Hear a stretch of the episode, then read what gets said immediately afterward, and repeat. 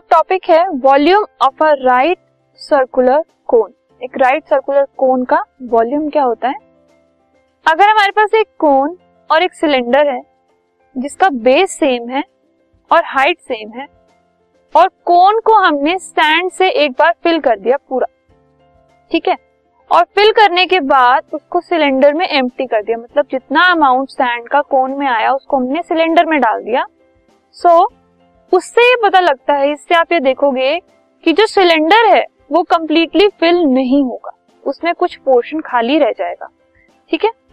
सो so, cylinder को पूरा fill करने के लिए हमें तीन बार इसी चीज़ को रिपीट करना पड़ेगा। मतलब तीन बार हमें कोन को फिल करके वापस उसमें खाली करना पड़ेगा। तब जाके सिलेंडर पूरा फिल होगा। ठीक है? सो so, इसका मतलब क्या है? कि three times the volume of cone मतलब तीन बार अगर हम कोन का वॉल्यूम लेंगे तो वो एक बार वॉल्यूम आएगा सिलेंडर का। ठीक है? मतलब जो कोन है, उसका जो वॉल्यूम है, वो सिलेंडर के वॉल्यूम का वन थर्ड होता है। So volume of cone is one third the volume of cylinder so volume of cone क्या आ गया? Pi r square h cylinder का वॉल्यूम होता है, उसका वन थर्ड मतलब one upon three so cone का वॉल्यूम कितना हो गया? One upon three pi r square h